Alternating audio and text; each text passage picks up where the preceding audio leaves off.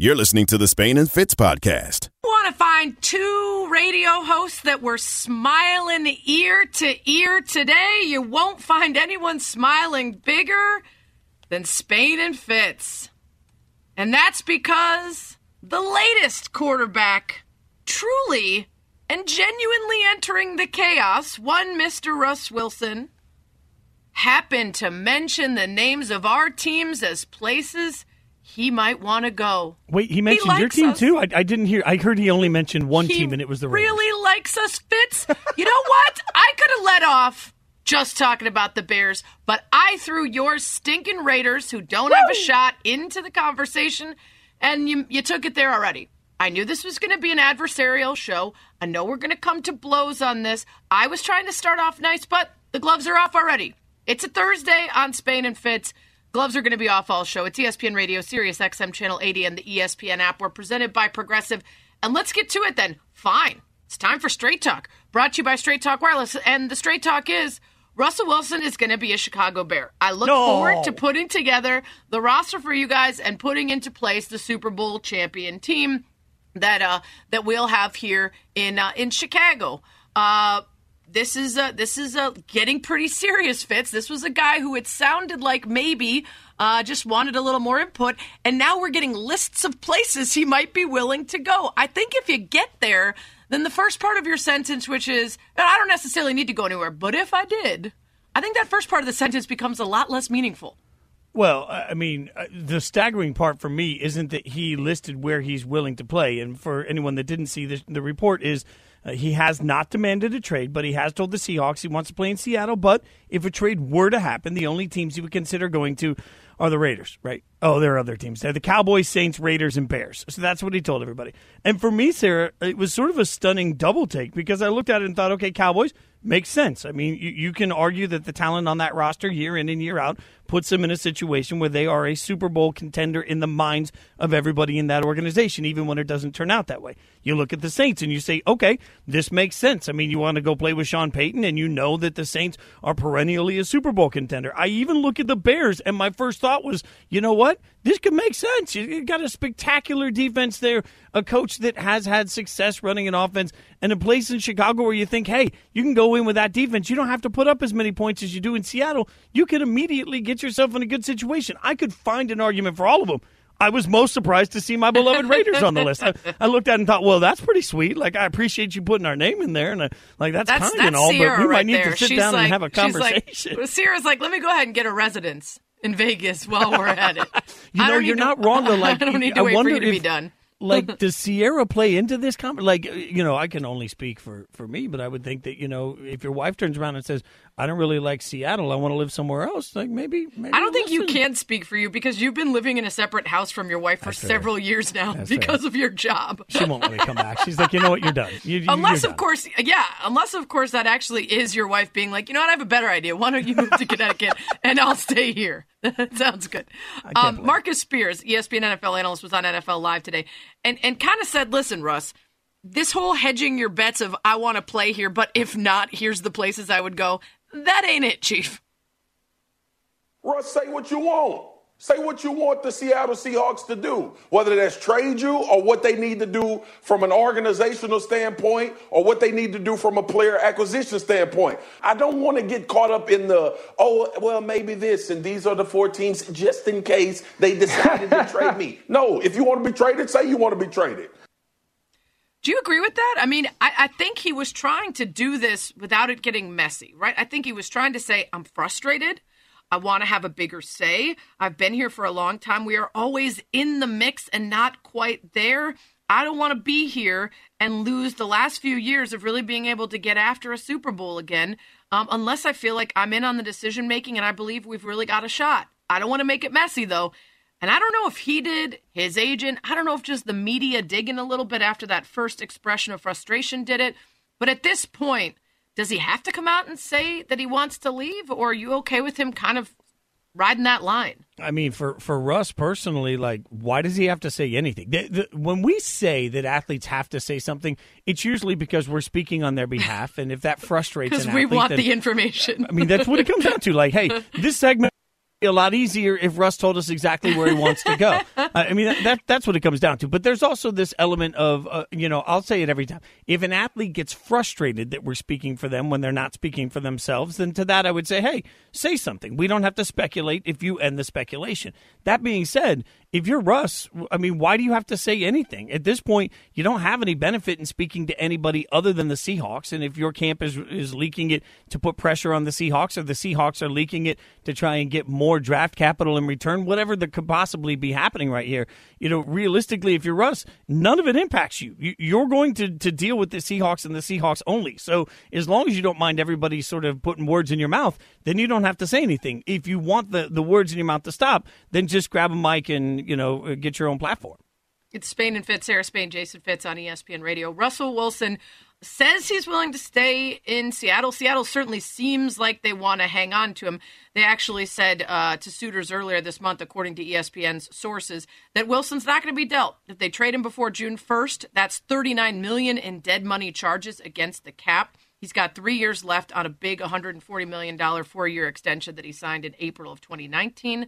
Um, so this frustration, the storming out of meetings, been reported, uh, the wanting to be more involved in offensive decisions, the desire for better protection, all of those things that are pretty pretty clear demands and pretty uh, uh, acceptable demands from him may just need to be figured out internally as opposed to saying this is the end of the road for them. We of course don't want that. Uh, we would like him to leave because he wants we want him to come to us. Uh, but Michael Sean Duggar uh, from the Athletic uh, Seahawks reporter was on Chiney Golic Jr. the show right before us and said, "Listen, you know, as much as they've been in the mix, they got to take that next step, or it's Russ or Carroll anyway going out." They have to get back to the Super Bowl, or there is no fixing this. Because all they're going to do is keep pointing the finger. Oh, you're the reason we didn't get there. You're the reason we lost in the divisional round. You're the reason we lost in the wild card round. And you can't just keep pointing figures and hoping to grow. So if the Seattle Seahawks are not in the next Super Bowl, someone's going to have to go. And it's either going to be Pete or it's either going to be Russ. You think it's I mean, that severe, Fitz? Uh, yes, at some point, if the definition of insanity, right? But uh, I also look at it and say, I'm not sure anything is that clear cut. And if you're the organization and you're trying to make a decision between Russ and, Pete Carroll, I mean, you've got to look short term, long term, right? Like when we were talking yesterday about the way the NFL negotiates in labor agreements, they'll take a short term loss for a long term gain. If you're the Seahawks, you may have to look at this the same way. I mean, are you willing to take a short term loss, take your step, your team take a step back for a long term gain? And if you are, then which one of these people creates a bigger loss? I'm always going to be an arguer that it is tougher to find a quarterback than it is a head coach. So if I if I'm making that decision as an owner, I will always side with the quarterback because realistically, we forget how once in a generation having a talent like Russell Wilson is. I completely agree. I also think I would warn them that it's always grass is always greener, right? You, being in the mix every year, even if you don't win it, is a whole lot better than being irrelevant. And who knows how long you got with this super talented quarterback. Um, I wouldn't take it for granted. Straight Talk brought to you by Straight Talk Wireless. No contract, no compromise. Coming up, some big news from a colleague of ours that's deserving of a shout out and the Lakers, deserving of absolutely nothing right now. We'll get into both of them next. You're listening to the Spain and Fitz podcast. Appropriate, because uh, we are going to come to blows later. We're going to give little stump speeches for why Russell should step away from the Seahawks and join our squads. I will obviously dominate with my stump speech for the Chicago Bears. Fitz will limp in with his Vegas take, and then Mina Kimes going to join us later and probably destroy both of us in some sort of well-reasoned argument as to why he should stick around in Seattle. It's Spain and Fitz, Sarah Spain, Jason Fitz, coming to blows today on ESPN Radio, Sirius XM Channel 80, and the ESPN app as we fight over whatever quarterbacks are out in the world. We'll get into a little Deshaun Watson later too, as that escalated one more step today. But first, we got to get to a shout out for our girl Chiney. I don't know how many hours in the day she has, but it's more than we do. There is not a chance that she is operating in the ta- same universe that we are if she is rejoining the Los Angeles Sparks, signed a multi year contract, going out to try to get a championship with their sister, Nneka hanging on to all of her ESPN jobs and Lord knows what else she's up to. I mean, it's it's it's unbelievable, Fitz. This she should probably, I think, save some jobs for other people, but I'm not going to be the one to tell her that. Somebody else can tell her that. Uh, well, I think this is the the good news is Chiney is going to be back on the court, which is amazing for all of us. Now maybe she'll have time to send me that jersey she's been promising. Wow. I mean, so you know, she said she said she was going to get me one, and uh, still don't have it. So that's all I have to say. No, Chiney is a rock star and great at everything that she's done. And uh, look, we're all close with Chiney on a lot of levels uh, with the company. But I think one of the things that has really amazed me in our time working with her is that everything she does, she does better than everybody else in about two seconds. Like she's just for singing. naturally gifted Yeah. at getting it, except for singing. Uh, Yeah, but we've said that a frankly, couple you times, know, yeah. it- it's realistically everything she does is great, and this is all the more reason that. Uh, uh, we're going to have beef in the WNBA because we are not Sparks fans here, but it's going to be difficult for me to root against her, uh, knowing is that true. it's Chiney. There's gonna be a lot of there's gonna be a lot of trash talked once it's uh, Chicago Sky versus LA Sparks versus Vegas Aces. That's all we have to say about that. But congrats to Chiney. Very very proud of you. Uh, Spain and Fitz were brought to you by Goodyear, helping you discover the road ahead. Goodyear, more driven. Who's more driven than Chiney? Tough to find anyone. I'd have to say that. Um, right now, the Lakers are driving off the road. Great transition, Spain. You really nailed that. Um, we've talked a, a bit on this show. We just had Dave McMenamin on the show on Monday talking about um, why there's not a reason to panic for this team. They are without Schroeder. They are without Anthony Davis. They are poised and ready to be a contender in the postseason. So the recent losses for many don't mean much. Even when you drop a 114 89 stinker to the Jazz, the team that many are holding up against you and saying this is how you can how you can really get a feel for how good you are. Does this change anything Fitz for you in terms of the panicometer? No, you know, it doesn't. Uh, but what I did find myself doing last night was instead of making it about what the Jazz have or haven't done in the postseason or what may or may not happen to the Lakers through all of this, like I legitimately was watching it last night saying, when are we going to learn to just watch these games and enjoy them for what they are? Like, this is in, in some binge watching of a TV show. What I saw last night was a great episode of The Jazz, and that is fun to watch. And, and I don't know that that means anything for the playoffs, and I'm not going to panic on the Lakers, but I certainly can watch last night and say, man, for a regular season NBA game, that was a blast. And that's all I took away from it. I guess the Lakers writers didn't do their best work on that character development last night. It was really it was a, one of those episodes where they really focus on one character and give So him a whole when- lot of shine. like you're a bachelor bachelorette Yeah. fan, right? Like you Oh, watch yeah. those. So if the whole season is trash, but the ending is great, because that's what I feel like we might end up with the Lakers. Like we can end up with this whole season. I'm not going to uh, say because like trash. That's a bit much. maybe maybe compared to what you expected, but like Right. for me, I love Below Deck. Like and watching this year on Below Deck, it just sort of came to a screeching halt because of the pandemic, right? So like they were in the season and all of a sudden pandemic done. So I got the opposite. Like a good season, all of a sudden I get to the finale, not worth watching, right? So at least for the Lakers fans, like maybe it's the opposite. You're just going to be frustrated right now, but you'll get a great rose ceremony at the end. That's how that works. What's wild about it is how much time we spent in the very short off season marveling over them getting better. Right? We said the team that least needed to add more pieces and find ways to improve are the reigning champions and look at what they're doing. They're adding all these pieces. And again, it's hard to say if that if this team just goes right back to dominance um, once Davis and Schroeder are back in the lineup. Some are even arguing that this is a positive for them. Kendrick Perkins, one of our ESPN NBA analysts, was on KJNZ this morning and said he's finding the silver lining to this Anthony Davis injury. I thought at the beginning of the season and the off season, I thought the Lakers upgraded tremendously. But I think right now, with Anthony Davis being out and Dennis Schroeder being out, it has been a blessing in disguise for the Lakers because now they're able to see that their role players are not what they thought they were, and that they do need to upgrade even more at the shoot at the uh, far as getting shooting in there. Maybe getting a guy like J.J. Redick and acquiring a big man like a Son Whiteside or maybe Andre Drummond because no disrespect to Marc Gasol, but he's just He ain't not that. it right now. He's He not ain't that dynamic roller. He's not that anchor on the defensive end, and they need that. They missed JaVale McGee and Dwight Howard tremendous. If it's that's kind of an interesting a, a take, right? You, you sometimes need to take out some pieces to shine a light brighter on what's not working, and you need to to have that kind of depth come postseason time, and you need to have some security in case there's injuries or guys unavailable. Um, and whatever depth they thought they were adding hasn't worked out the way they thought.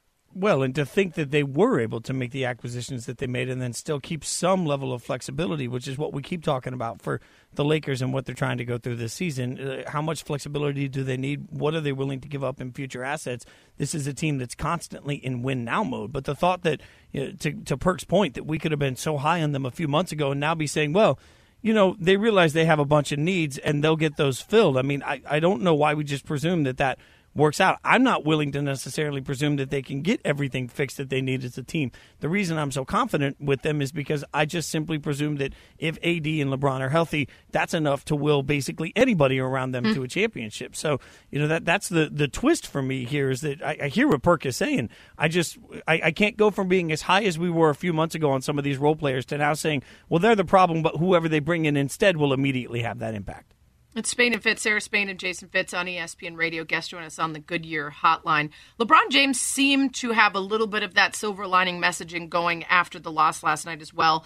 He said, "We just hit a rough patch. It happens throughout the course of the season. You don't want it to happen, but when it does, I think it defines character. It challenges you. You just get ready for the bounce back. So you learn from tonight." Learn from the previous games, and then get ready for the next one. It is something we sometimes talk about in sports, right? You got a full head of steam all season long. You don't often find yourself in close games late. You don't face a lot of adversity. You get to a postseason where you get punched in the face, and all of a sudden you're not sure how to recover. This might help them, right? Being frustrated, needing to come together, figuring out which role players can step up in times of need and which ones can't might eventually serve them when it comes to the postseason. Um, they're going to get the All Star break. Some guys are going to heal up. Um, I'm not super concerned. I'm certainly not hitting the panic button either because I think I've mentioned on this show before. I'm giving LeBron James a bit of the Tom Brady treatment where I'm going to stop guessing against him when it comes to postseason, especially when he's got a superstar like AD alongside him. Um, so I mean, I, I think you're right. It, it, there's no guarantees that anyone, whether it's Whiteside or Boogie or anyone else that's being floated out there, Andre Drummond, I think, makes a big difference. But anybody else, uh, what it's going to come down to is those superstars and, and, and less about the role players. Um, but they but they will need they, they will need the depth. They, I mean, I'm not discounting it entirely, but when I focus on my belief in this team, it's obviously around those top two guys. I think the one thing that we are seeing right now, Sarah, that will have impact later in the season is the fact that now this is a team that's five and five without Anthony Davis, and I've heard Jay Will a bunch on the morning show uh, talk about you know the LeBron MVP case this year. People are going to remember this part of the season without Anthony mm-hmm. Davis, and if the Lakers take a dramatic jump forward, as I expect they will, that's going to be used against LeBron in any MVP conversation of hey, this isn't LeBron's team anymore; it's Anthony Davis's. So that's the one thing that I think does have lingering impact from this lull that they're in right now. Right, unless he finds a way to spin it as look at how I managed to help this team stay afloat at least and all the minutes I right, played. But it's right. going to be a tough spin. Spain and Fitz brought to you by Goodyear, helping you discover the road ahead. Goodyear, more driven. Coming up, music and sports. Jesse Washington joins us. Uh, he's going to talk about this Undefeated Presents a Room of Our Own. It's an hour special coming up later this week. We'll get into all of it next here on Spain and Fitz on ESPN Radio.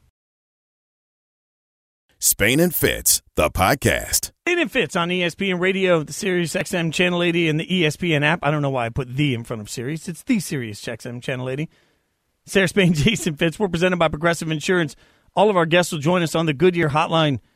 Gotta say, uh, happy birthday to a loyal listener and awesome uh, Twitter correspondent for us, Gail. We get to talk to Gail, Gail! all the time on Twitter. Happy birthday, Gail! Happy I hope birthday, you have extra Gail. cake, like so much Ooh, cake. There's so never much enough cake. Cake. That's all. But I'm not saying. stomach ache worth, just a, a reasonable and satisfying amount of cake. One of the few superhero things that I'm capable of is eating endless cake without any stomach ache. Not at all surprising to me. You are a man no. of extremes, Fitz. You do nothing in moderation. You are all or nothing. I believe you are about to embark on yet another stretch of just nothing, like air and water diet. Are Monday, you going to also work out 11 hours a day? I'm doing two a days starting Monday, and only Oh, water to drink, and only lean, lean, lean food. And you know what's going to happen is I'm also on a health kick. I'm going to lose one pound in four months, just really kicking my own butt. And you're going to come in like a week later and be like, I'm already down 14 pounds. That's the goal, Sarah. But uh, That's how you you, know what? operate, you men. I would so trade. unfair. I would trade all any and all weight loss that I would have for Russell Wilson. We'll get in just a few minutes to our first uh, drop down. Like we're Jason gonna, we're just gonna on the way. absolutely I'm to make going you just to speed eat if you guys get Russell. I'm going to make yeah. you eat your words, literally. look. If I got to get to 225, but it means that we get Russell Wilson, I will do it, and I will still wear medium shirts. All right, a whole new wardrobe. Let's head over to the Goodyear hotline now. Have a little bit of fun and a good conversation here. ESPN is televising The Undefeated Presents A Room of Our Own. It's a one hour special that explores the connection that black athletes have with music and the impact uh, of, of that association empowering social movement. So I'm really excited now to talk to Jesse Washington. Jesse, thanks so much for the time. We appreciate it. You know, one of the things that we're all focused on is the voice here. Are voices for athletes and for entertainers actually more prominent now, or is it just amplified given the way we watch cover everything? Man, I think it's different. I think it's bigger, more powerful, has more reach. You know, when you think about a guy like Dame Lillard, who's on our special, talking about the music that has motivated him and how growing up in Oakland impacted his life, you know, Dame is putting out his own music. He's putting out his own message. Um, he's in commercials, uh, but he has a direct pipeline to the consumer, not only through his play and his social media, but through his musical expression. So I think that's a good example of how that platform is a lot more powerful today. it's there's an interesting kind of dichotomy between those who understand the messaging and the importance of what's being said and shared through music and those who manage to remove the meaning from it. And i often think of this tom morello of rage against the machine is very outspoken advocate for progressive ideas. And lately as he's become even more so people are in his mentions like i'm not going to listen to your music anymore. And he's like what machine did you think I was raging against? Right? Like what what did you think we were saying when we said some of those who are armed forces are those who burn crosses? What, what what where were we going with that, right? So when you dive into this a little deeper in this show, um, do you actually try to get to the heart of how much power is actually in the messaging done through music or how much maybe it's lost to those who who, who don't engage with it beyond the surface level?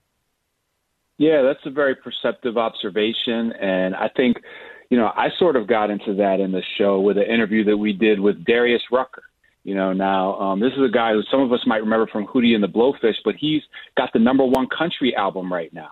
A huge audience in a space that may not always be very hospitable to the goals and ideals of black athletes. Darius Rucker has sung the national anthem at a ton of uh, great sporting events, almost every major, major sport, including NASCAR. And so, yet, when I asked him about his feelings about the anthem and Kaepernick, he supports Kaepernick's right to protest during the anthem wholeheartedly. You know, so I really think that in these type of situations, sometimes when when these people are fans of artists and they they may not necessarily know where they're coming from, when they do find out, it's an opportunity for learning. And I think that Darius Rucker can help bring some people to the table of of greater understanding and empathy for the plight of Black Americans. So I, I think that yes, there are a lot of folks who root for athletes, uh, you know, without really knowing what they're about as human beings, the same as they do for artists. That's one of the things they have in common, and I think it can lead to greater understanding.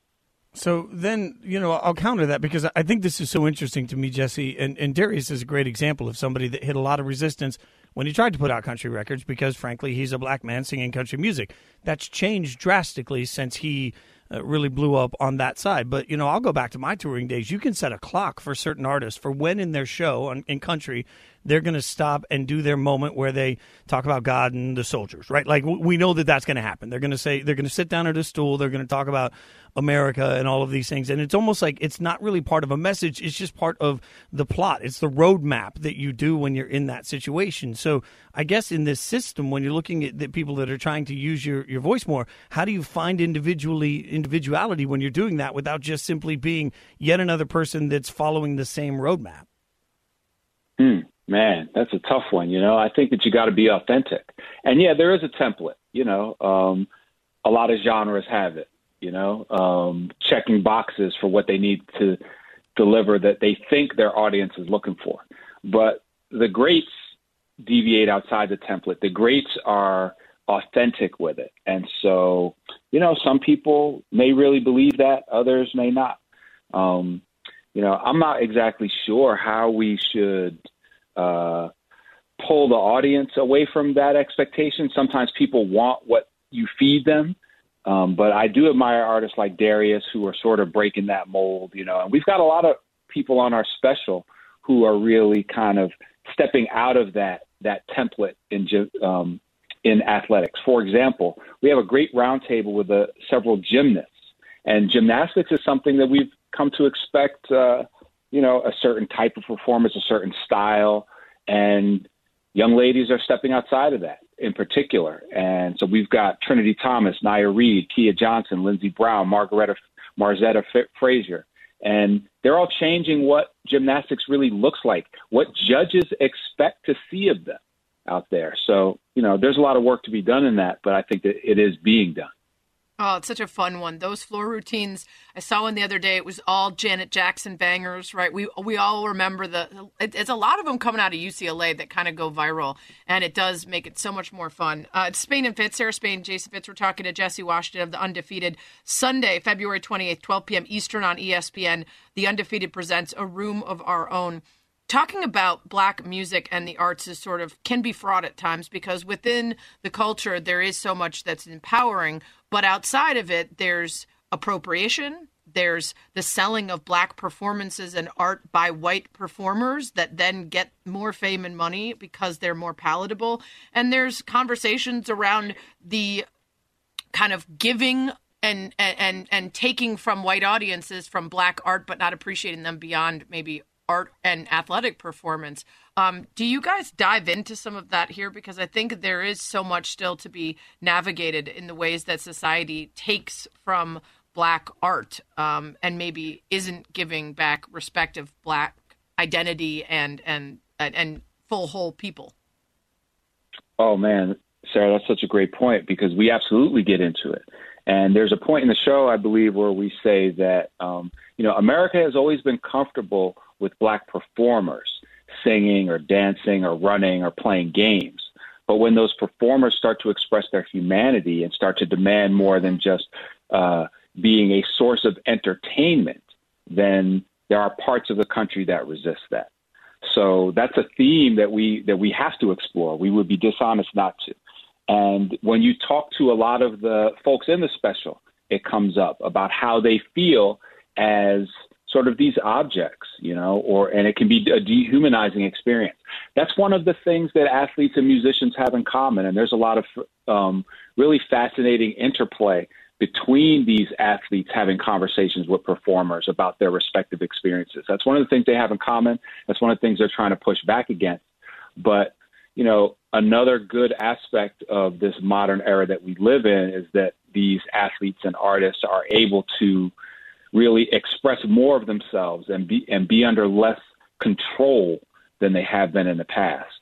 Because they're human beings you know they're people and they're not just the sum total of what their bodies or their voices can do. And more people mm. need to see them that way.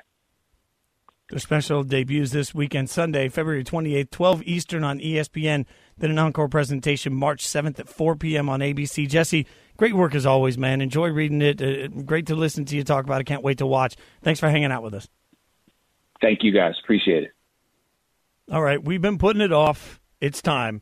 It is time for me to explain to Sarah exactly why Russ is going to pick Vegas over Chicago. I mean, there's one good reason. It's just too cold. We'll get into our debates mm-hmm. over Russ and where he's headed next. Got- and then, well, oh, there's men. There's, yeah, that's all I got. Spain and Fitz yeah, on yeah. ESPN Radio. Uh-huh. We'll debate it next. Already got you mumbling. Spain and Fitz, the podcast. It fits on ESPN Radio. Sirius XM Channel 80 and the ESPN app. Sarah Spain, Jason Fitz. ESPN Radio is presented by Progressive Insurance with insurance for cars, homes, boats, motorcycles, RVs, and commercial vehicles at 1 800 Progressive and Progressive.com. Now, Russell Wilson might be calling his insurance agent and saying, hey, let me check the rates in some different cities because maybe I want to move. Now, he again has not told the, the Seahawks that he insists that he be traded, but he has let them know that uh, there, if they will trade him, if they're going to trade him, there's only four destinations he feels good about uh, that he would accept. One is the Cowboys, uh, one is the Saints. So we'll just throw those two out because who cares about either of those franchises? Yeah, we'll get happen. to the two that really matter here. Uh, the other two teams on his list, the Chicago Bears and the Las Vegas Raiders. So it is time, Sarah, for us to plead our case and make our, our statement for why Russ should pick one city over the other. And because I'm ever the gentleman, I think that you should go first. I will allow you, ladies first, please, to have the platform.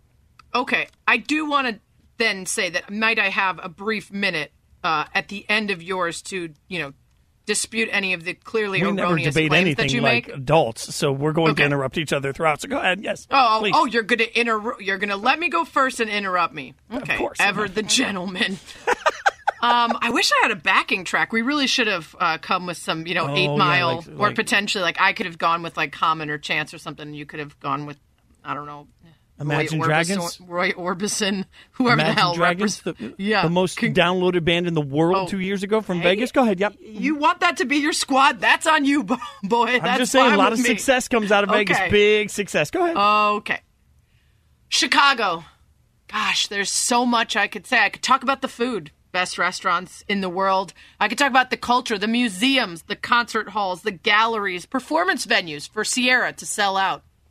I could talk about the skyline and the lake, some of the best in the country. I could talk history, founding franchise, among the best known in the world with rabid fans from coast to coast. There's so many things I could say about the city itself about the team and its place in it, about the weather that people like to say is a detriment, and instead I say is the reason that fans care more about football and the Bears than almost any other place because it's all we got in those cold months.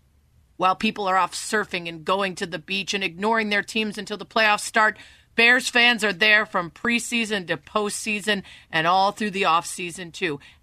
But most importantly, while you're looking over at the Raiders and saying to yourself, would I have any power somewhere where the head coach has 11 more years on his contract and is absolutely sunk in there no matter what happens, even if we don't get along? Or do I want to go somewhere that's on the precipice of major change? That if I walked in tomorrow and said, get rid of everybody, I want to pick new people for all of these positions, would absolutely acquiesce and give me whatever I want? That's one reason to stick around. That's one reason to choose Chicago and stay here for a long time because you will have the ability to help create a team in your image, make the changes that you see fit to lead us to glory in the Super Bowl. But most importantly, Russ, can I call you Russ? I can call you Russ because uh, we're business partners. I'm not going to get into the details. It's not something Fitz even knows, but we we got a little project that we're working on together, other than a Super Bowl champion uh, football team. Russ, expectations are low, so low, so incredibly low. Complete a few passes, throw a couple touchdowns, evade a sack or two, and we will probably rename the stadium after you. Okay? Ray Ratto of The Defector summed up our quarterback history in Chicago accurately and depressingly with these few lines. Quote, the Bears say they try, but we know otherwise. You can't go 71 years with this lineup of quarterbacks and say you like quarterbacks. They've had two all pros in all those years Sid Luckman and Johnny Lujack, and just six Pro Bowlers in that time, including Rui Young Bussey, who was named to the 1941 Pro Bowl as a rookie despite not starting any games. Enlisted in the Navy in 1942 and was killed in the war in 1945. It's a tragic tale, Fitz. But again, I tell you, two All Pros and six Pro Bowlers in 71 years of quarterbacking. In fact, I think Robert May summed it up best today when he listed the top five quarterbacks the Chicago Bears have ever had. And at number four was Russell Wilson saying he'd be interested in playing for the Bears. That was enough. that was enough to be fourth best of all time. My, my case is rested. Come here and you will be a god. Spain and Fitz on ESPN Radio. Sarah making her compelling case, really well argument, argumented, argued uh, for Russell Wilson good to go to Chicago. Uh, however, there are some fatal flaws to it, Sarah, because Russ, I'm going to call you Russ, even though I didn't ask first, because I just feel like we have that connection. My opponent in this debate has pointed out that uh, their their stability is an, a failure for the Raiders, and it isn't. In fact, you know that you're going to go to an offensive mind that's going to be with you and give you whatever you want. You know you're going to go to an owner that's going to give you whatever you want because they've all proven that they will do that. On top of that, if you want great Chicago pizza, you know where you can get it? You can get it on the Las Vegas Strip. You know you want great New oh, York boy. pizza? You can get it on the Las Vegas Strip. You can get all the food you want. If you want great restaurants, great performance venues, every single concert tour comes through. Ciara can do a residency at a hotel, make like $80 million doing it, and still come home every single night where you guys can hang out. And while Sarah talks about the problems with the history of the quarterback position, what's better than having to deal with history of problems? Making history. Because everything you do in Las Vegas will be making history. You can be the first Super Bowl winning quarterback the organization has ever had. You can be the first premier quarterback that can come in as a brand, as a household name that can elevate the Raiders with the city of Las Vegas because the city is thirsty for firsts. This is all brand new, including the brand new, beautiful, gorgeous, amazing stadium that you can play in every single Sunday at Allegiant. You have opportunity instead of coming back and dealing with the moldy city of Chicago. You can come in and be glitzy Wow. and glamorous and beautiful in everything that is Las Vegas. That in and of itself is reason enough to come out and don the silver and black. So let me ask you a question. How's he going to go ahead and win and be the first quarterback to win something there with a 26th ranked defense in the league? Well, they finished eight and eight last year with the 26th ranked defense in the league. I mean, all all, all they got to do is get a little better, and bam, all of a sudden you got it. And how That's are the they planning to get better? Well, I mean, that, that, that's still a, a path to be determined. They're going to let Russ come in and let Russ cook behind the scenes. They're going to let Russ come in and give them a little bit of a. Oh, also, also Sarah, let, let's look at the other side of it. Where's Russ going to make more money? Because oh, I don't know, no state, no state income tax in the state of Nevada, lower sales tax, so his money will go farther in a place that has lower cost of living. Look at that! I'm making Russ money. So he's going to make more money from the team that owes their coach 68 million more dollars? Roughly, yes, because they got the money to spend. Because their owner is so smart, he got a city that doesn't have the money to agree to give two billion dollars for a new stadium. See, see, you want to be a part of that sort of business savvy. Mm-hmm.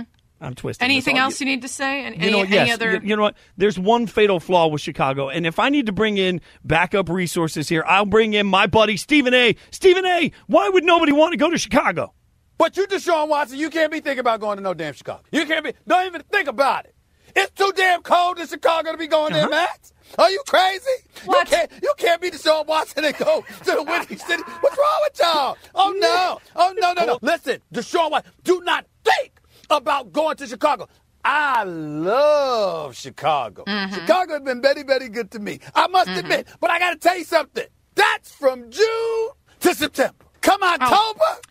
Give me a break. All the way through May. It's too damn cold. As This soon silly. as it's field max, this man can actually Soldier. throw, a, throw a foot, Not- and that bad not boy might wave into the fans. You're a quarterback. Stay the hell away from Chicago.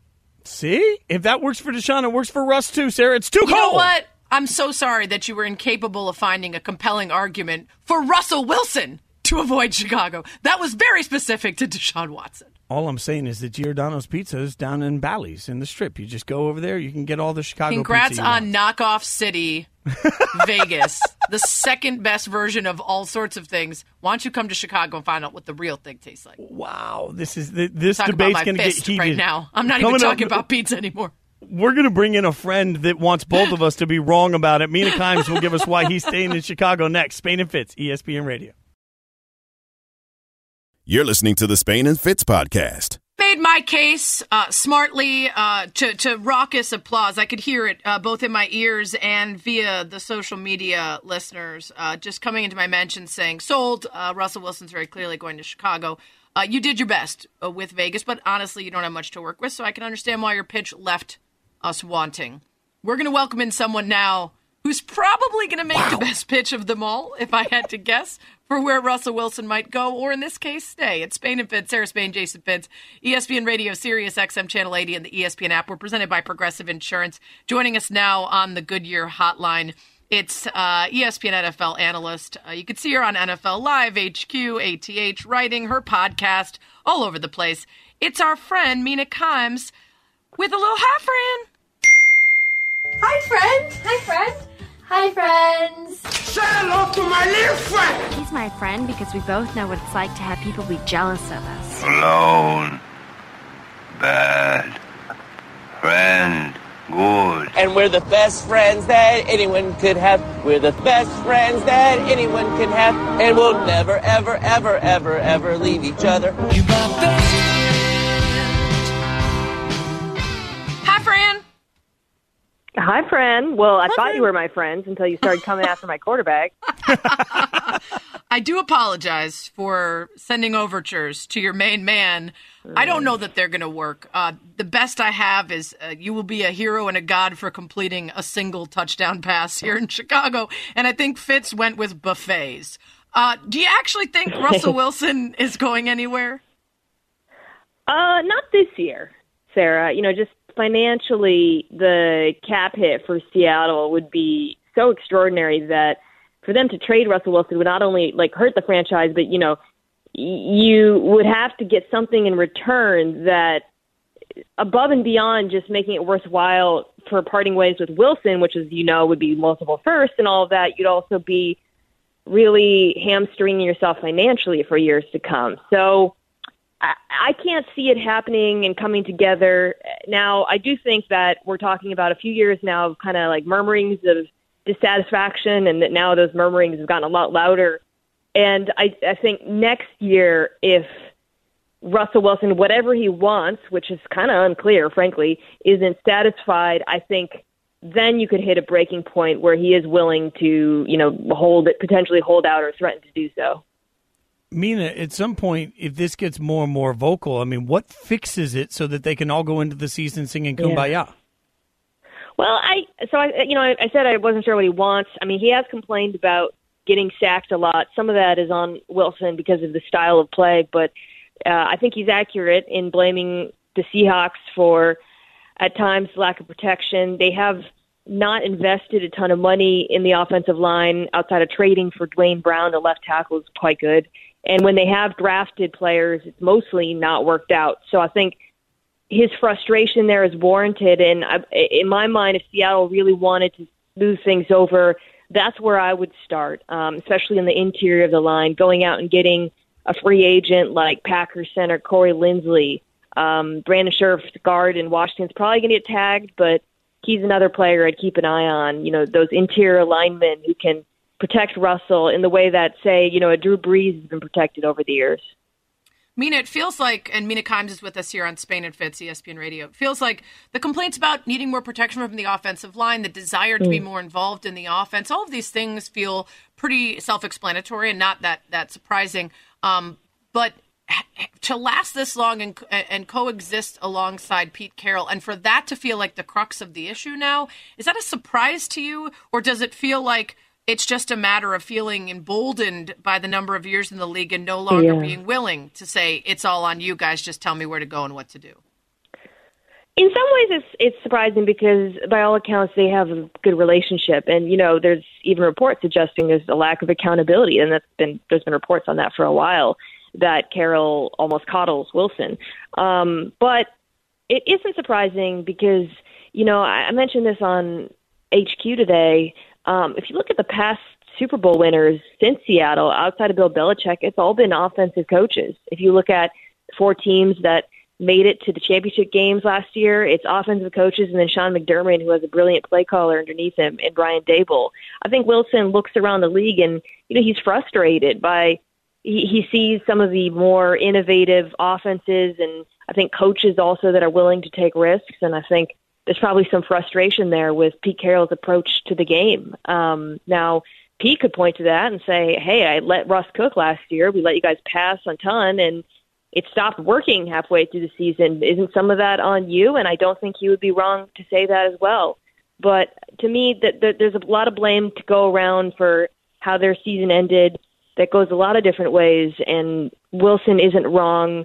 Um, you know, to put some of that on the scheme and lack of protection, and then the head coach himself. We're talking to Mina Kimes on Spain and Fitz. Sarah Spain, Jason Fitz. Uh, obviously, Russell Wilson in the news today, uh, as he's let everybody know at least that there are four teams that he would consider being traded to. So, Mina, what sort of package would make you, at least as a Seahawks fan, in return, you'd say, okay, you know what? I hate to see Russ go, but this was worth it. Well, gosh, I, you know, that very little, frankly. I mean, Deshaun Watson.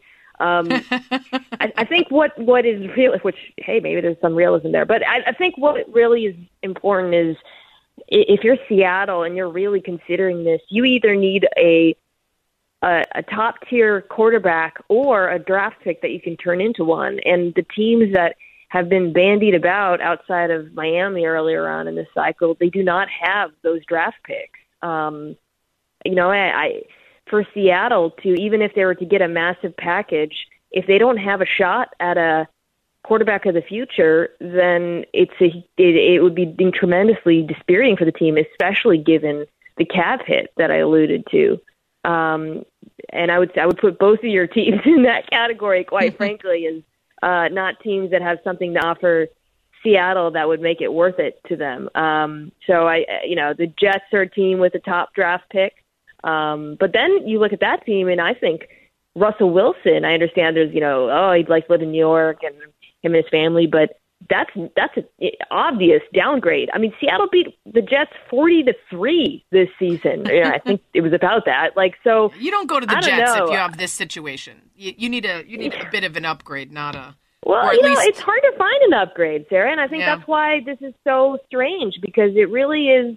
You don't see many scenarios that would work out well for both parties. Spain and Fitz, Sarah Spain, Jason Fitz. We're talking to Mina Kimes.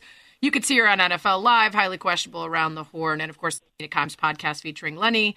Uh, you mentioned Deshaun Watson. I've said since this first hit, he's out. Like you don't go down this Yeah. path, you don't say all this, and you don't have these revealing stories about the franchise dissolving in front of our faces with you know a chance to, to to get him back. But the Texans seem to be just putting their fingers in their ears and going la la la la la la la la to the point where teams are just leaving voicemails like, "Hey man, it's us again. There's a couple more deals So we can throw here."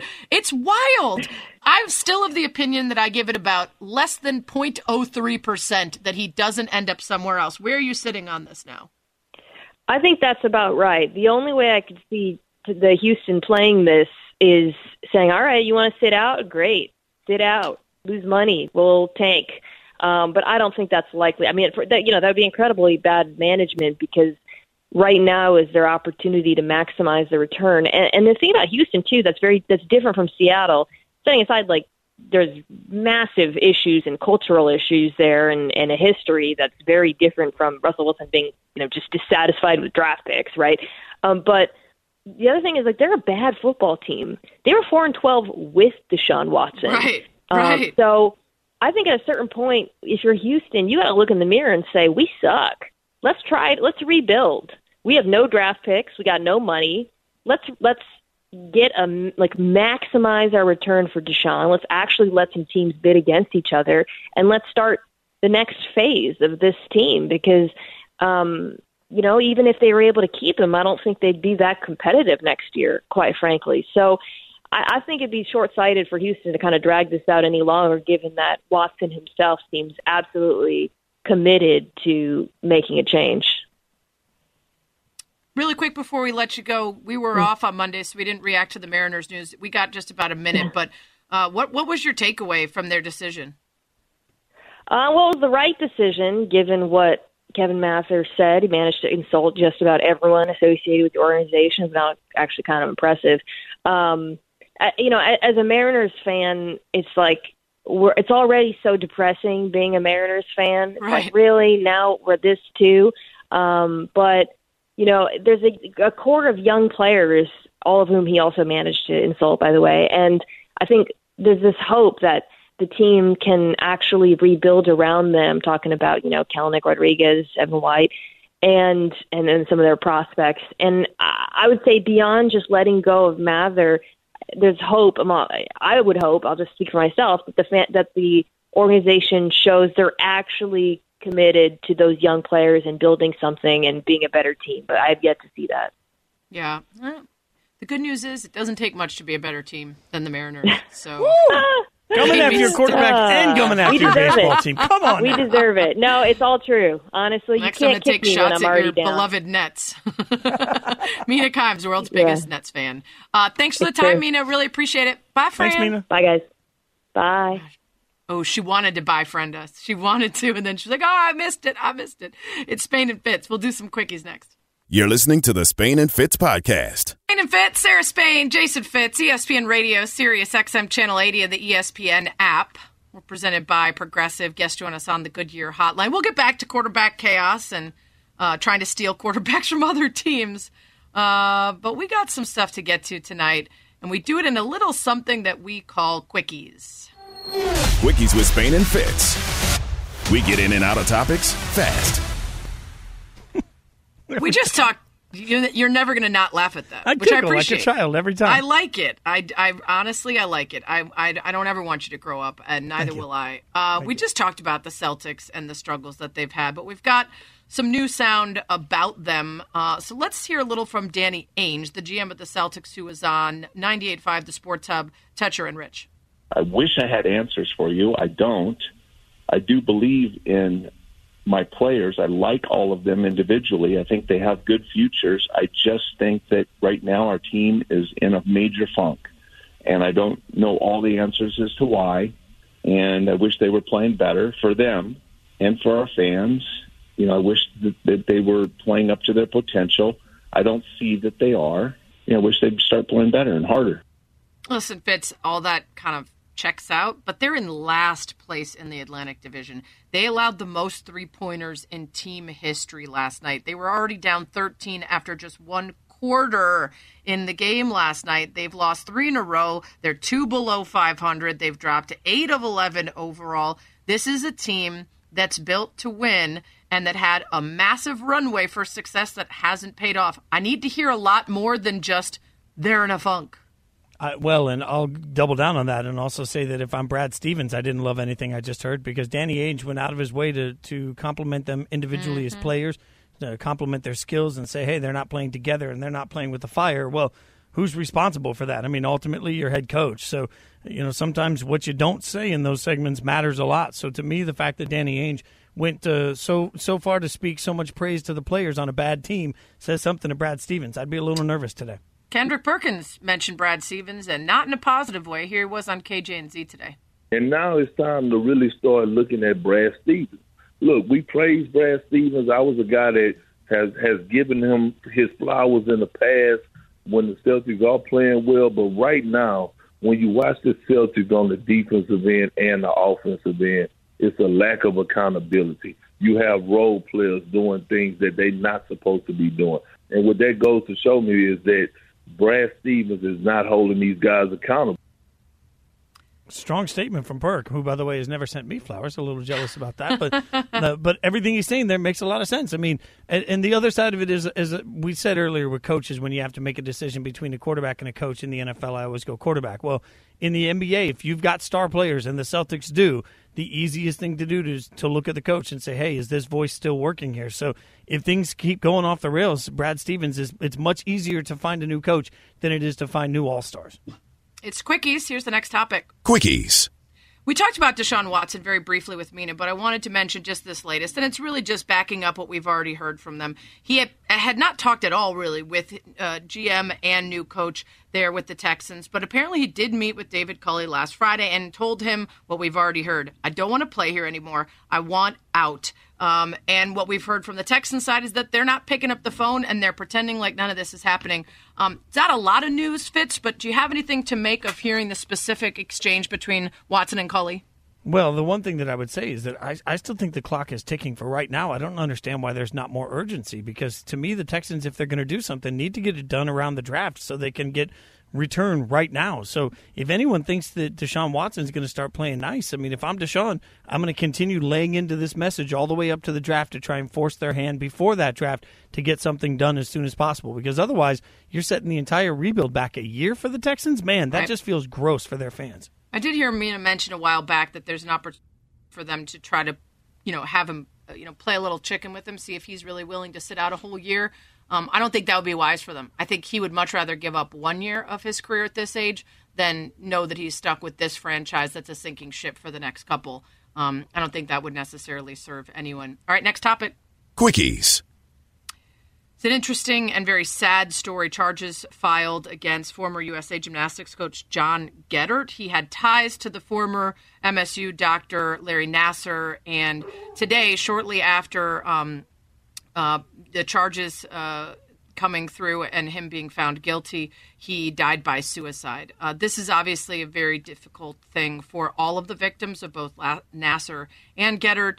And as we continue to try to unearth some of the deep toxic rot within our sports, um, this is the latest. And I don't know, Fitz, if, you know, after being charged with two dozen crimes and deciding that the best way out was to kill himself that there is any less closure for any of these athletes. I hope that's not the case. Uh, me too. And you mentioned 24 felonies, 20 counts of human trafficking and forced labor, one count of first degree sexual assault, one count of second degree sexual assault, racketeering, lying to a police officer. I say all of that because I think it's important to note all of that with his name Yeah. at this point. He chose to take his life. Uh, but we don't have to choose to stop talking about it for the victims' sake so that they can at least have their stories told. It becomes all about the people that he hurt in this process and how they can at least get some level of closure, healing, and get some level of statement to the world about what they endured. Yeah, and I want to say, which I always do around this particular conversation and anything related to it, the fault doesn't lie just with the terrible, evil people who commit these crimes or abet these crimes uh, by covering up or or aiding those committing them. It's also anybody that turns a blind eye. It's anybody that refuses to listen when people report to them. It's anyone who are required legally to report and don't. Until we really understand uh, the the cost of our own silence and our own w- willingness to avoid confrontation or willingness to avoid being uncomfortable, um, these things keep happening. We can't completely rid the world of these evil people, but we can do a much better job of protecting, and we don't. Uh, it's Spain and Fitz. ESPN Radio is presented by Progressive Insurance. Drivers who save with Progressive save over $750 on average. Coming up, as we continue to recover from our really unhealthy, truly, obsession with the NFL, which really is carrying through into the offseason, we try to catch up on things that we missed, that we should have been paying more attention to as, uh, as their seasons continued or started. And this time it's hockey. We're going to do a little What Did I Miss? Coming up next, Spain and Fitz. Spain and Fitz, the podcast. It fits on E ESPN Radio, Sirius XM Channel 80, and the ESPN app. Sarah Spain, Jason Fitz. Look, everybody's been over obsessed with the NFL and college football for so many months. I get it. We've all been football crazed. So, what we've been trying to do on this show is get everybody up to speed on different sports along the way that we know you love. And now that uh, your head's a little more clear, it's easy to get into. So, this one particularly excited because for anybody that doesn't know, Sarah and I, both big hockey fans. So, we're going to do this the way we love to do things on our show with a little What Did I Miss? So what did I miss? What did I any chance to play that catchy jingle. So we head over to the Goodyear hotline. Emily Kaplan joins us. Emily, always appreciate you hanging out with us, and uh, we're we're going to get us caught up on a lot around the NHL. So let's start with the weirdness of this season. To me, I think it's really interesting the way they aligned all the divisions. All the Canadian teams are playing together in one division. This is sort of different. Is it good? Is it bad? Is it sustainable? Like, what are your thoughts on this? Oh, loaded thoughts, loaded, loaded thoughts. Firstly, um, it's funny because like hockey media is disproportionately based in Canada, so they're all loving it, um, and Mhm. they're only paying attention to this. It's an interesting division too because no one is playing defense in it. It's a ton of goals, and we actually have two probably the leading MVP candidates in that division, and Auston Matthews is just tearing it up, good American boy, and Connor McDavid. Um, the players are liking this year the different um, travel schedule, the way that play the games are series styles, but I think they're starting to get bored of playing the same teams again and again and again, and they're going to play the same teams again in the first round of the playoffs because that's going to still be in the division. So I think elements of the season are going to carry over, like the travel schedules, but um, I miss everyone playing each other.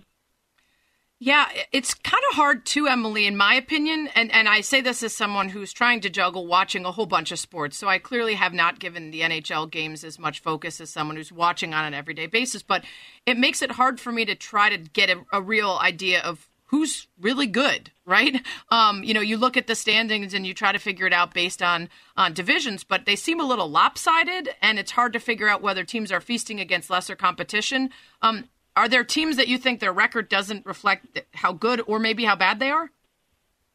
Mm, that's a great question. And you know, the other difficulty is there's been a lot of coronavirus pause uh, early in the season. There's a couple of teams that got hit with COVID um, and have to shut down for a week or two weeks. So like the games are so different of how many games each team has played. Like I think there's one team has played seven more te- games than uh, the Devils who have played the least in the league. Um, as for like Devils are a great example. They're a team that's like playing a little bit above schedule, uh, above ahead of schedule right now. They're looking really good, but they haven't played that many games, and it's a very small, small sample size. And I think they'll fall back to earth.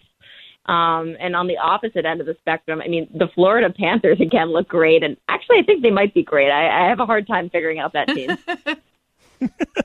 Emily, you mentioned the COVID impacts. Uh, we talked about the fact that you know, the bubble was something that really wore players out mentally. They didn't seem to like that experience at all. So now that they're not in a bubble, how are players reacting to what they're being asked to do in this current NHL environment? Well, I'm so glad you asked because that's literally the current story that I'm reporting on, Jason. It's like you're like you have ESPN or something. um, the mental Synergy. health aspect of it um, I love that joke. I don't use it enough, but I use it all the time. Um, but um, you know, the reason that the probably the biggest reason they didn't return to the bubble this year was because um, guys were complaining about how isolated they felt, and it was really difficult for them to be separated from their families for so long and being so restricted in their movements. And so there was, you know, this push to have games in home arenas, and obviously there's other factors as well. Um, but on road trips, it's still just as isolating. There's some really, really strict rules, and I think guys are struggling a bit because they're used to socializing with their teammates. They're used to, you know, being able, you know, to just live normally, and they haven't been able to. And you know, I think they're always conscious of speaking out on this because it doesn't want to sound like millionaires complaining. Um, but it is really isolating, especially when you're on a four or five day series, uh, four or five game series, and you're in the same hotel room you are eating the same room service. You can go to like one room that has a deck of cards and maybe you can play with teammates with masks on and that's it. That's your only entertainment besides going back to the rink. It's Spain and Fitz, Sarah Spain, Jason Fitz. We're talking to Emily Kaplan with a little What Did I Miss? We're trying to catch ourselves up on the big hockey stories. Artemi Panarin, former Blackhawk, now with the Rangers. This is a wild story, Emily, and I you know, I hesitate in any situations like this to necessarily believe the first thing I read or the first opinion I hear. There's always two sides to any story involving assault or anything else, but the ties to Putin and uh, Panarin having spoken out against the Russian government and all sorts of things make this a real mess. What can I know that you did ESPN Daily, and if people want the true long form discussion of this, that's clearly where they should go um, or to your writing on .com. But what can you tell us in just a couple minutes about this whole situation? Yeah, I'll summarize it for you guys. It's wild. Basically, Artemi Panarin is the star of the New York Rangers, MVP candidate last year. Um, and then all of a sudden, out of nowhere, his coach from the KHL, which is the Russian league, 10 years ago, um, said there was this incident in 2011 where Artemi punched a woman, um, knocked her to the ground, um, and the police were paid 40,000 euros. And this all happened in Latvia to make it go away. And Artemi took a uh, leave of absence from the team. And the reason it's significant is because Artemi came over here and has been very, very vocal against Putin, against the Kremlin. That's very rare to see from an, a Russian athlete. He's very pro Alexei Navalny, who's the opposition leader there. And it is believed that this coach, who is known to speak out against athletes who are political and is known to support Putin, um, was doing this for retaliation because I've been reporting on this. I've, I've talked to former teammates there. There's been zero court records of this happening. The hotel has come out and said nothing happened there. Teammates say this, this kind of sounds like a hoax to me. And it, it really does sound, like you said, it, we don't want to minimize assault and we don't want to rush to conclusions. Um, but this rogue coach with a uh, personal agenda and political motivations trying to smear this player. Hmm. That's absolutely it crazy. It just reminds me of Enes Kanter Fitz, and I, t- I, I texted with Emily and yeah. said that like you just don't see athletes with high profiles speaking out a lot of times against leadership in this kind of country, and the pushback and the fear and and, and possible danger to them and their families is really scary. We're talking to Emily. It is, Kaplan. and you know, a lot of people have a disconnect of why is he taking time away from the team. Um, I'm told he was pretty shaken up by it, and he's got his yeah. grandparents in Russia. No plans to go back there right now, but he might not be able to. I mean, the, like the, the, human element of this, like, of course he's shaken up on it. Like, I, I can't imagine having to deal with all of that. It, it's it's insane. It, we're talking to Emily Kaplan, Spain and Fitz, Sarah Spain, Jason Fitz. Uh, Emily, I'll ask you for a little bit of personal advice here, okay? Um, as you well know, I lived in Nashville for a long time, right? I know where this is to- going. I went to the first ever Preds game. I have a puck that they gave out to the first ten thousand people that were in that uh, arena. I was there. I, I, I have I have a lot of time, a lot of years with the Preds. Uh, it, it, it is not good right now. And everybody knows I'm also from Vegas. Should I just jump ship? Is it time to just like eliminate the Preds part of my life and just go in and be a Knights fan? Like, seems like it's easier. Don't eliminate it altogether. It's too much of a fun time to go to games. You got Catfish Jake down there. It's great. Uh, short term, yeah, you might want to abandon them for a bit because it's not looking good. um, the issue is, is that this is a team like when they beat Sarah's Blackhawks in the playoffs and uh, made it all the way to the Stanley Cup final. Um, they were awesome. And unfortunately, like they've been regressing each season since, and they're really strapped against the salary cap. All these contracts are bloated. Uh, their GM promised this youth movement this year, but it never came, and it feels like they're just delaying the inevitable. And I, I expect out of all the teams this year, them to be one of the biggest sellers of the trade deadline. And the other side, we've got the Blackhawks who. Sorry, I mean, Jason. They're only a couple points back. I mean, should I be at all excited about not being totally out of it? I think there's a real possibility they're a playoff team. Um, like I think it would be a lot So like last season, where they're like be there. Um, but I think they can make it. All right. Yeah. That's enough for me, honestly. I was kind of conning it as an off year, and I was thinking it was okay because, unlike Jason's Preds, we actually got three championships out of our peak years. So it's okay if Wow. we have a couple off Wow, ones. you know, I, and the funny thing is, I, I was working for 102.5, uh, the ESPN affiliate in Nashville. I, I was at all those Mm-hmm. games, incredible run, and it was great to be part of the flagship.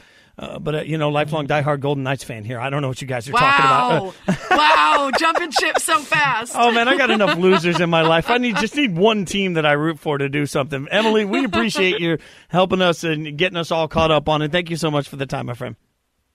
You guys are the best. Have a great night. See ya. Uh, and, you know, and, and fear not, I will go right back to the Preds bandwagon as soon as they're good again. I, And like I'm fear going to go straight I will be able to tell you whether the Blackhawks are actually good or not. If they're good, because then I'll be watching them more.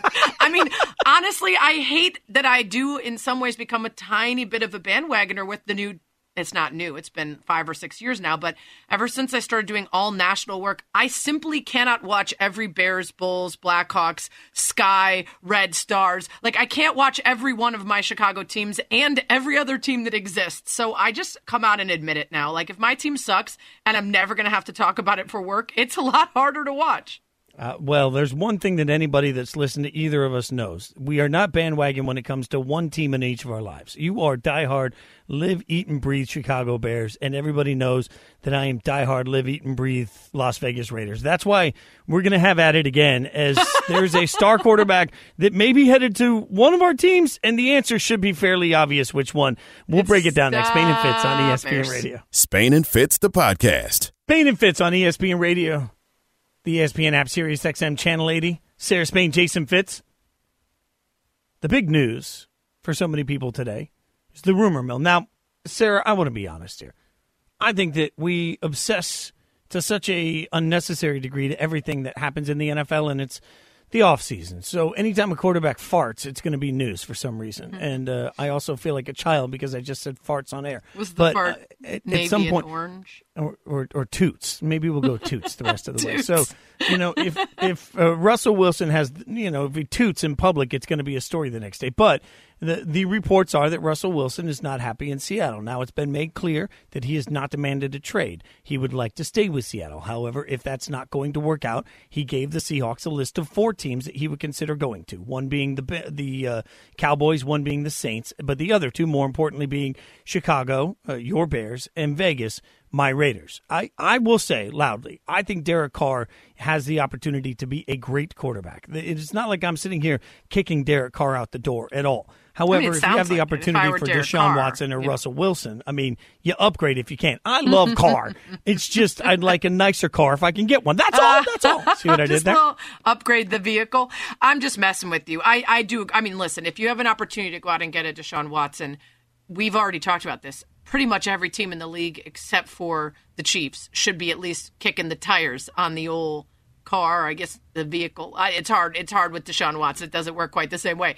Um, but you're right. I, I think why, and I keep saying this, why I love the wildness of this offseason is that as as inevitable as it might feel that the Bears will somehow still start the season with Nick Foles and maybe even re-sign Mitch Trubisky, there is a part of me that is allowed to dream.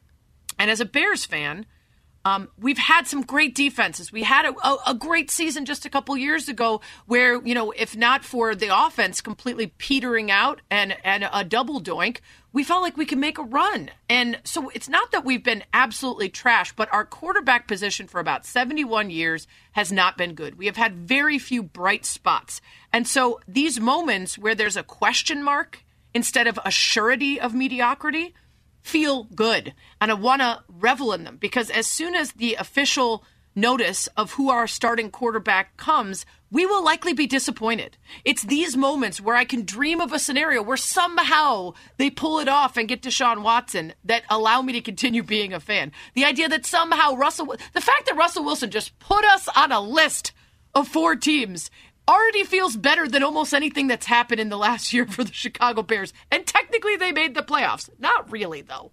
So I, it, to me, it just is like I just want people to stop drowning me out with the reality that the Bears are never going to make anything good work, so that I can appreciate the moments before that's actually confirmed that's part of the why I think this is so important for everybody. Spain and Fitz, Sarah Spain, Jason Fitz, ESPN Radio, and you think about the hope the quarterback position brings. How many people listening right now, no matter what your favorite team is, if you believe in the guy behind center, you think that you're on the right trajectory. Think about Jets fans before they realized that Sam Darnold might not be very good. We're all thinking, you know what, this is the year they're going to take a step forward and we're going to get a little better. That doesn't turn out to be the case. Now it's abandon it and start all over. I mean, this is the case for every fan base. And at some point, when you've decided that you no longer have the quarterback that you need to be great, you don't feel like anything is a sure thing for that upcoming season. That's why there's so much attention paid. And the other part of it, Sarah, is that there are certain moments in sports that change everything. I mean, LeBron making his announcement the way he did to go to Miami changed everything. At some point, I think we look at what's happening right now with Deshaun Watson and Russell Wilson, and could these quarterbacks come out and simply decide that they're going to demand they play somewhere else? Is that the game changing moment that suddenly changes everything for the way quarterbacks handle where they are and how they want to be and, and where they want to play? I, I think that's the other interesting angle that we all look at and say, wow, this could be the summer that changes everything if quarterbacks actually come out and demand that they get opportunity to play elsewhere. It's Spain and Fitz, Sarah Spain, Jason Fitz on ESPN Radio. Don't forget to subscribe to the Spain and Fitz podcast. You can find it on ESPN Podcasts, Apple, iTunes, or the podcast app. Yeah, Fitz, we talked about this, right? It felt like you needed to be a specific kind of unicorn to make that kind of shift in For the sure. NFL. Deshaun Watson is one of those because of age and skill level. Um, but I do think that it was just a couple years ago during the Kirk Cousins machinations that we talked about the po- possibility of fully guaranteed deals, or at the very least, changing some of the structures that we've become used to in the NFL. I remember us talking about when Deshaun Watson started speaking out before it became clear he would for- force his way out, but just started we started hearing rumblings about his disappointment with not being involved in the processes of hiring a new GM and coach. And I'm blanking on the name. Who's the Who's the former coach that that uh, spoke to Greeny about it and said if he really wants to make those kind of decisions, he should buy a team? Oh, oh, gosh. Um, uh, Rams coach. Uh, it'll Vermeil? come to me. Yes, Dick Vermeil. Thank okay, you. that's what I thought. So I was thinking about this the other day, and the fact that as a capped sport, even the very best of all can only make so much money, and the idea that they are legitimately prevented from earning the kind of wealth that could allow them to buy a team by the very people that own them, right? And so the fact that we know that the NFL union is the weakest among the major pro leagues, the fact that we know that there are consistent conversations about can a team win when a quarterback makes X percentage or more of the team's salary cap. So there's already a limit to the earning capabilities of these guys, but we also limit their mobility. At some point, when you have the richest sport in our country, when the owner's fees are going up and up and up, when the valuations for the teams are doubling and quadrupling, as we saw in that great piece by Don Van Natta Seth Wickersham, at some point, doesn't there have to be union leadership or player leadership that says we're willing to strike? And I know the reasons they don't. It's the short, it's the short careers and the limited lifespans of most of the players, and it's it's the lower level, uh, you know, veteran minimum guys. But Fitz, at some point, you got to look at these disparity, disparities and say you should be able to make a move. You should be able to have some empowerment in a league that is more rich than any other because Spain, Spain and Fitz, Sarah Spain, Jason Fitz, and uh, a that is such a smart point. B, I also think that there's a a moment of accountability. Like I, I think back to how many years of bad football, uh, and, and just being real. Like I've watched a lot of years of terrible football teams, and there was a stretch where the Raiders couldn't even get to single digit losses for five or six years in a row. And it was four and 12 and three and 13 over and over and over again. And you look around and you feel so helpless there. And I realized that part of the reason that, you know, you get to be that bad is usually you don't have a Deshaun Watson. But something that I love about all of this, whether it's Deshaun or Russ or any of these quarterbacks that'll turn around and say, hey, I want something different is I want some level of accountability because, to your point, while they're limiting the movement and the availability of players to go out and sort of affect their own des- destiny, there is no accountability the other way for franchises that simply don't know how to run a football team, for teams that run themselves into the ground and don't seem mm-hmm. to be mm-hmm. interested in having any level of fix this or I won't play here because like the Bengals, right? Option. Year after year, it's like we don't really care about winning and at some point if you if you allow players to have this level of voice it forces a higher level of accountability in my mind to teams to figure out how to do it the right way because then even if you don't the gems you have may walk away yeah and and you know there's always a balance to contract signing i mean Deshaun Watson signed that deal after the Hopkins trade, right? When maybe he should have already seen some warning signs, but it sure feels like the Easter Easterby evol- evolution, right, from lower level to taking over is the real trigger here. And there, there does have to be some sort of out for things like that. It feels like. Well, they'll get it figured out at some point, but I think the exciting thing for fans everywhere is looking around saying, "Man, I can't believe the even the possibility that Russ or Deshaun can find their way to new teams this year is going to really energize some fan bases. There'll be some that are heartbroken, but uh, Freddie and Fitzsimmons coming up next. I'm pretty sure Deshaun and Russ Wilson are both joining Freddie and Fitzsimmons tonight, so got to check it out. That's coming up next. Thanks for listening to the Spain and Fitz podcast. You can listen to the show weeknights at 7 Eastern on ESPN Radio and on the ESPN app.